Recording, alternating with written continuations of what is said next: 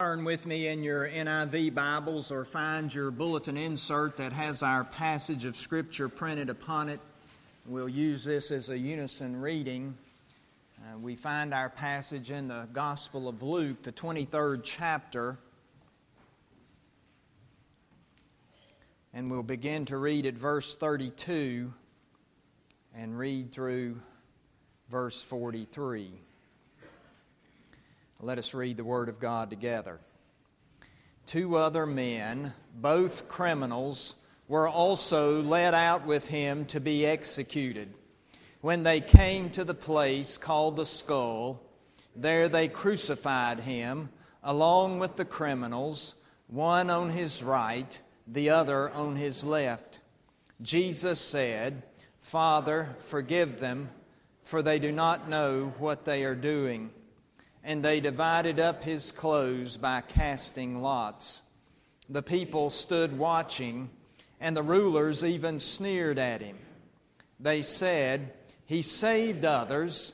Let him save himself if he is the Christ of God, the chosen one. The soldiers also came up and mocked him. They offered him wine vinegar and said, If you are the king of the Jews, save yourself. There was a written notice above him which read, This is the King of the Jews. One of the criminals who hung there hurled insults at him. Aren't you the Christ? Save yourself and us. But the other criminal rebuked him. Don't you fear God, he said, since you are under the same sentence? We are punished justly for we are getting what our deeds deserve. But this man has done nothing wrong. Then he said, Jesus, remember me when you come into your kingdom. Jesus answered him, I tell you the truth, today you will be with me in paradise.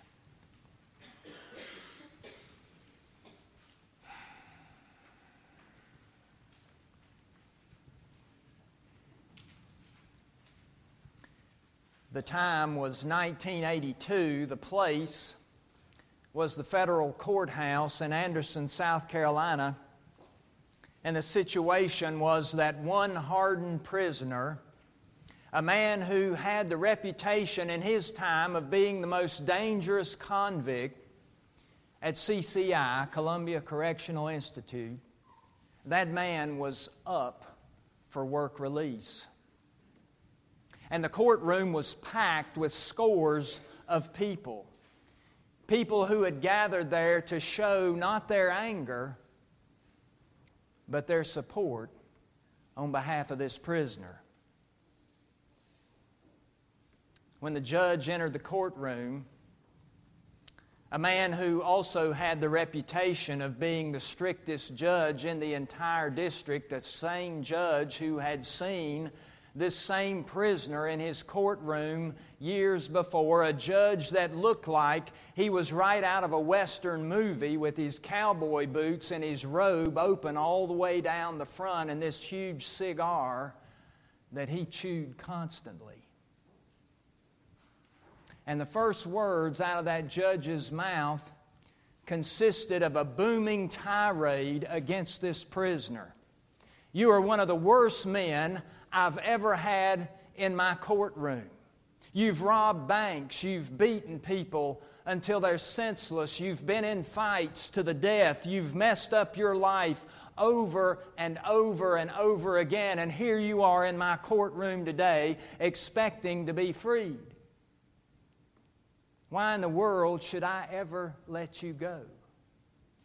Is the public going to be served by turning you loose to roam on the streets, and on and on that judge went for what must have been 10 to 15 minutes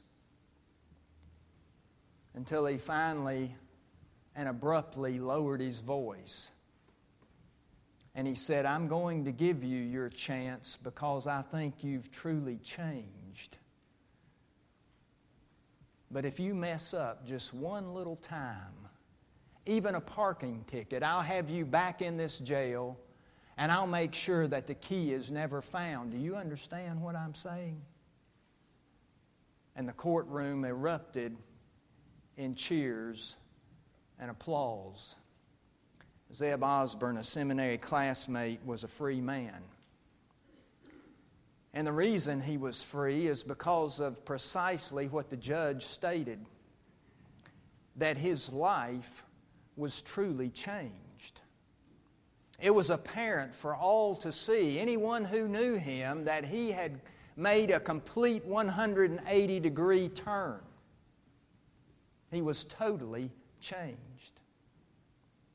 And Zeb is a good example of how some people do change over time. You may know someone in your life like him, it may be yourself who has made a tremendous change over time for the better.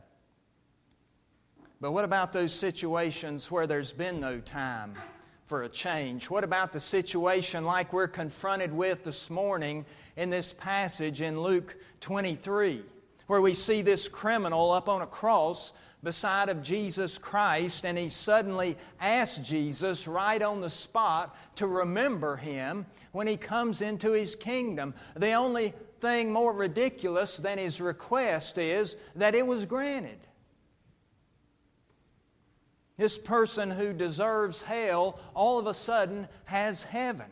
And it leaves us with a question what is Jesus trying to teach us by doing something like this. I mean, it seems to me it's one thing if you've proven that you're a changed person. But right there at that instant, to honor this condemned man's request, does that really make any sense? Well, let's see if it does. I'm sure some people would argue like I've already mentioned, that the, the man's had no time to prove himself. There's no way to tell whether his conversion is real or not. You know, in any situation, some of us might say anything just to get by. This sort of decision would fly in the face of a scientific world like ours where empirical evidence is the be all and do all of most of the decisions that many of us make. Such a course of action would fly in the face of, of common sense. It would show that our values are all messed up. But isn't it isn't that true of our world anyway? That our, our values are sort of rearranged?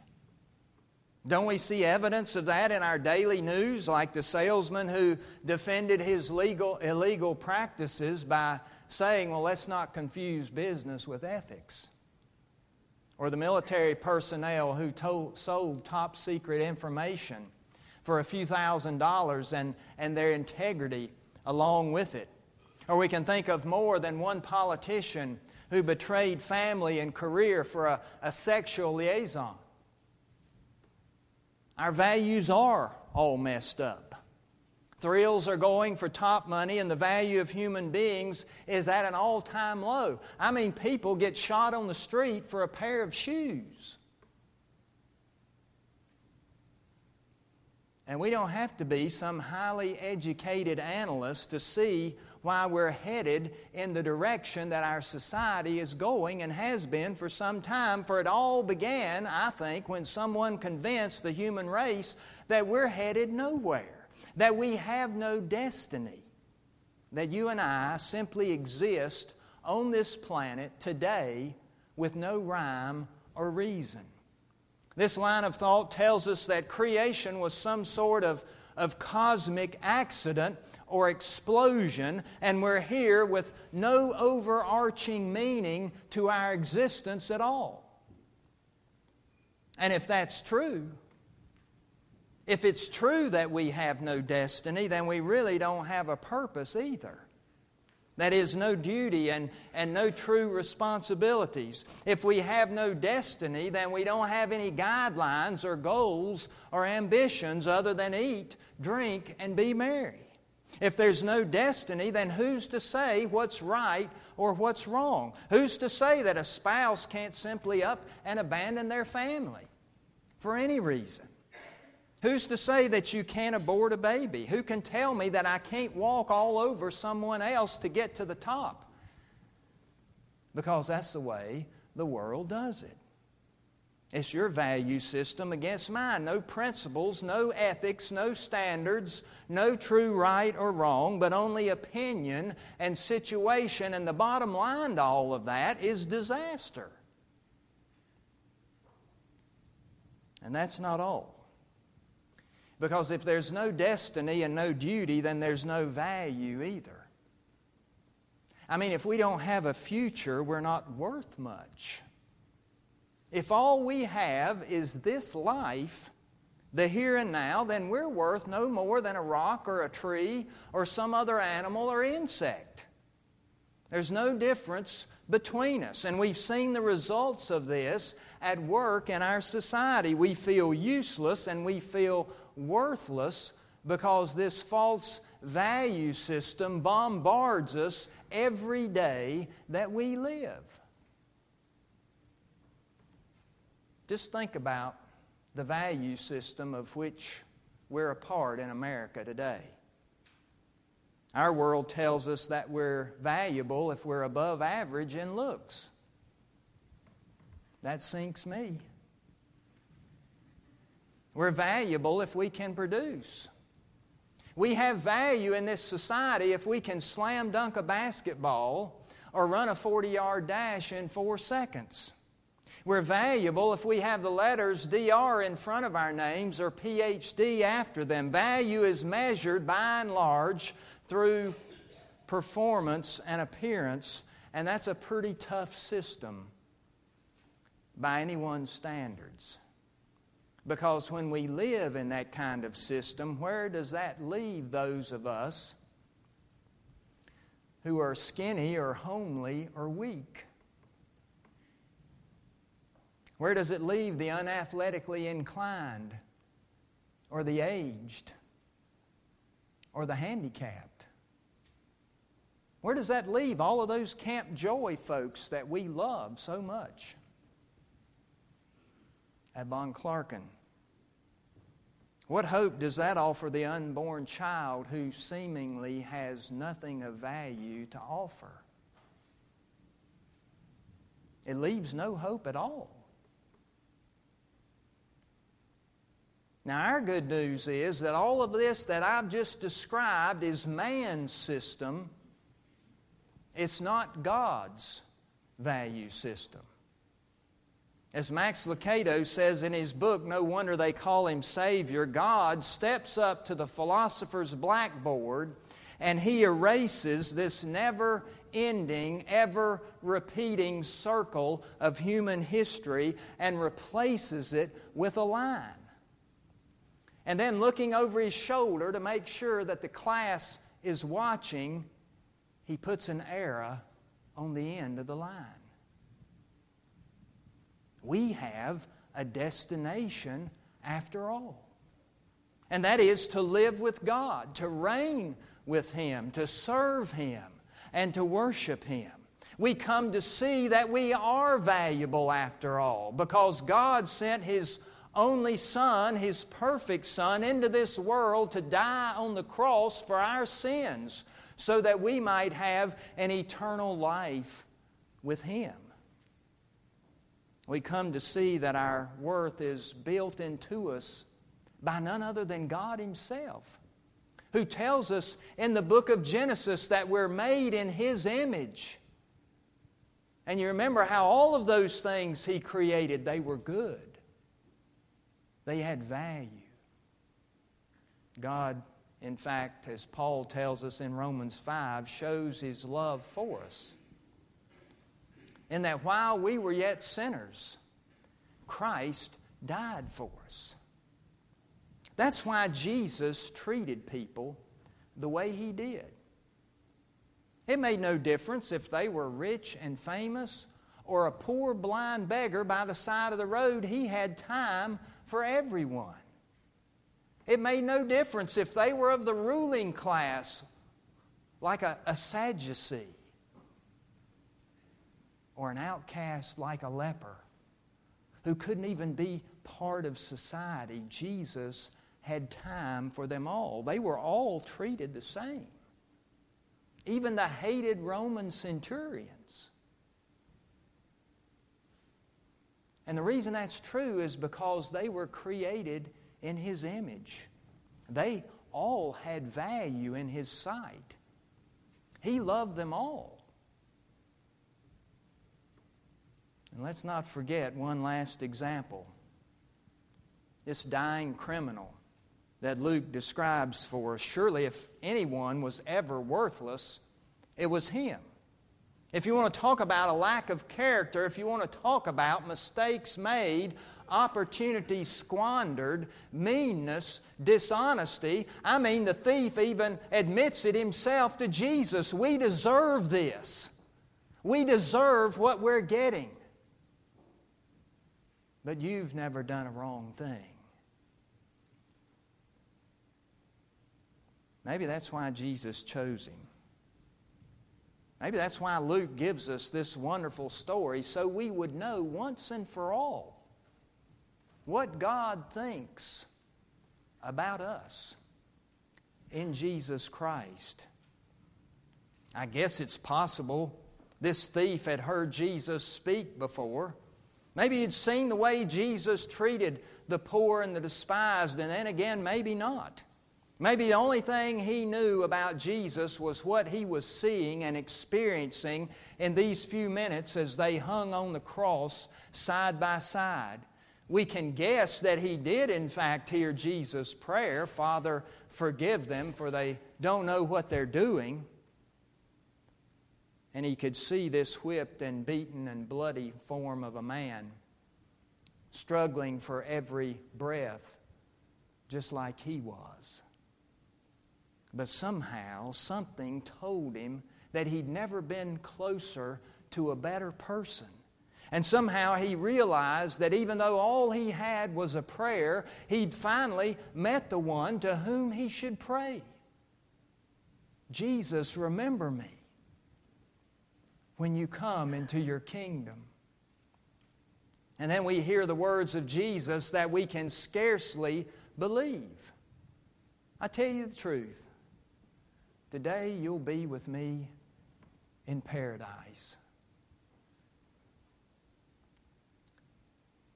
Now, why did Jesus do that?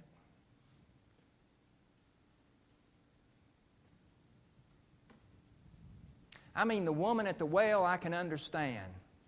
Yeah, she had slept all over town, but at least she could bring people to Jesus. She could do something for the kingdom. And in fact, in that story in John, that's what we see her doing. Come see a man who told me all that I ever did. Can this man be the Christ? And the whole town went out to meet him. I can understand Zacchaeus, chief tax collector. He defrauded all kinds of people out of all kinds of money. But he's got money, he can help the kingdom. He can invest in the work. He can help the poor. He can do things for the kingdom, but this wretch on the cross, he has nothing to give. He has no time, he has no talent, he has no reputation, he has nothing of a practical nature for the kingdom.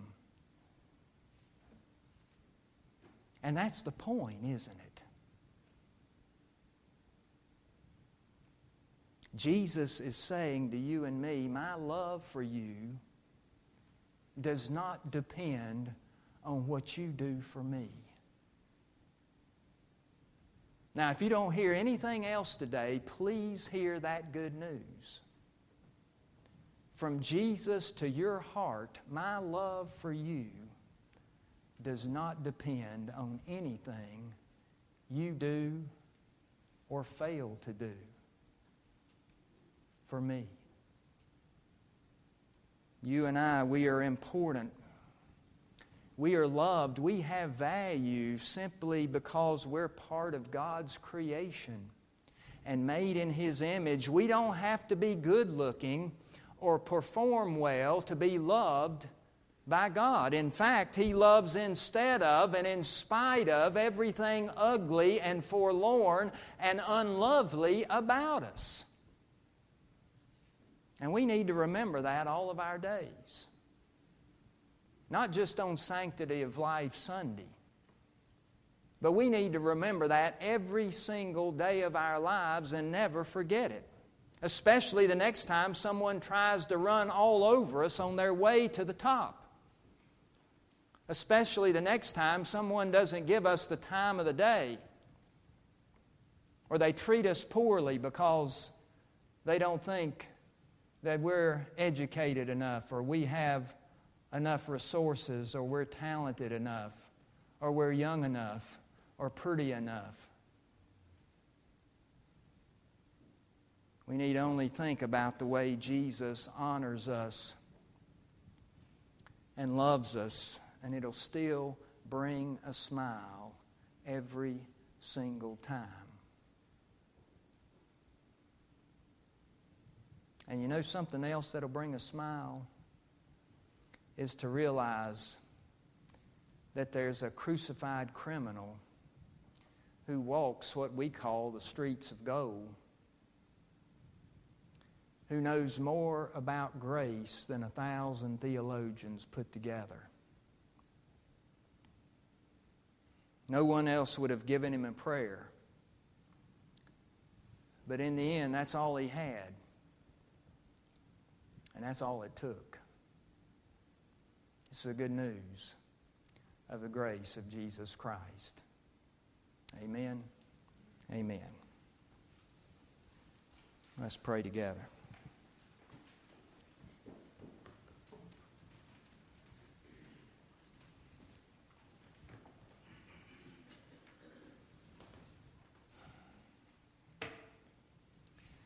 Dear Father, we do thank you for this wonderful picture of love and grace and mercy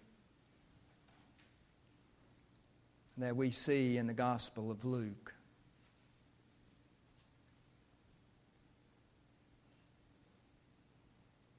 Help us to realize that this passage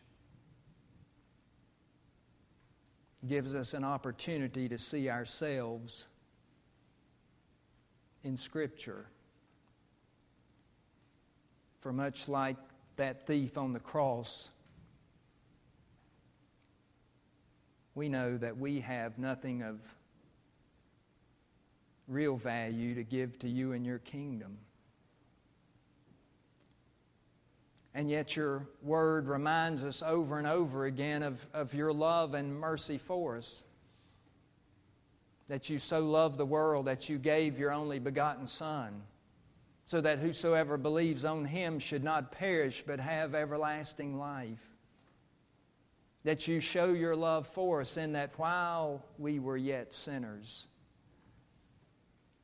Christ died for us.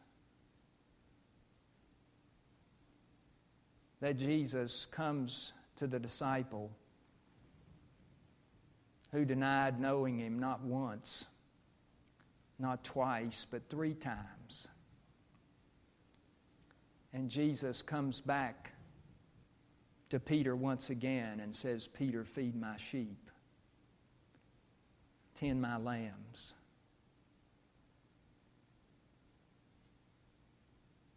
We say the way that you run to us over and over again whether we're a prodigal child that has finally come to our senses through your Holy Spirit. We're so thankful that you don't wait on us, but that you run out to meet us.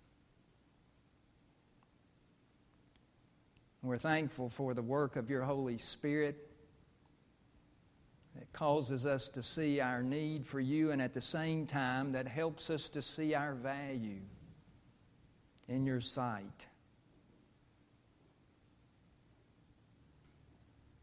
Dear Father, this world is a hard place to live in in, in many ways. because so many don't know this good news of your love for them. Help us to have the desire in our hearts to proclaim it, to be an example of it, to show it in how we live each and every day. And we pray that you'll continue to watch over us and strengthen us and comfort us indeed as we more and more think on your steadfast love that endures forever and your faithfulness to all generations. And dear Father, we're thankful for the way that you continue to pour out your healing power upon those who need your help. We're thankful for your watchfulness over our sick and ill and those who are recuperating from surgeries, those who are looking toward more tests and possible treatments. We pray for healing for all of them, for them to have the peace of your presence and your comfort. We continue to pray for those who are grieving losses of many different kinds, and we're thankful that your word tells us that you're the God of all comfort. And we're thankful for uh, the tremendous losses that you have experienced and the way in which we know that you can comfort us with anything that happens in our lives. We're thankful too for your protection and safety for our children and young people, our brothers and sisters in the faith all over the world, our missionaries, all of those serving in uh, hard places. We pray today for your safety for those who uh, enter harm's way to keep us out of harm. We pray for your blessings to be upon them. And dear Father, on this Sanctity of Life Sunday, we do confess that as a nation we have disobeyed your will and your laws for us. As hundreds and thousands of babies continue to be aborted, we ask for your forgiveness. And we ask for wisdom for those who are able to make decisions to change this law. And we pray your blessings to be upon them in the days to come, that all that they do may be in accord with your will, and we would ask your blessing upon us for that same end. For it's in Christ's name that we pray. Amen. We do want to reaffirm our faith together. If you're visiting with us today, we print this for you in, in the bulletin using the Apostles' Creed. Let's stand together. I believe in God the Father Almighty, maker of heaven and earth, and in Jesus Christ, his only Son, our Lord, who was conceived by the Holy Ghost, born of the Virgin Mary, suffered under Pontius Pilate, was crucified, dead, and buried. He descended into hell. The third day he rose again from the dead. He ascended into heaven and sitteth on the right hand of God the Father Almighty. From thence he shall come to judge the quick and the dead. I believe in the Holy Ghost, the holy Catholic Church, the communion of saints, the forgiveness of sins, the resurrection of the body, and the life everlasting. Amen. Our concluding song is found in your green Bible Songs book, number 144, which is a metrical version of Psalm 69. My heart was glad.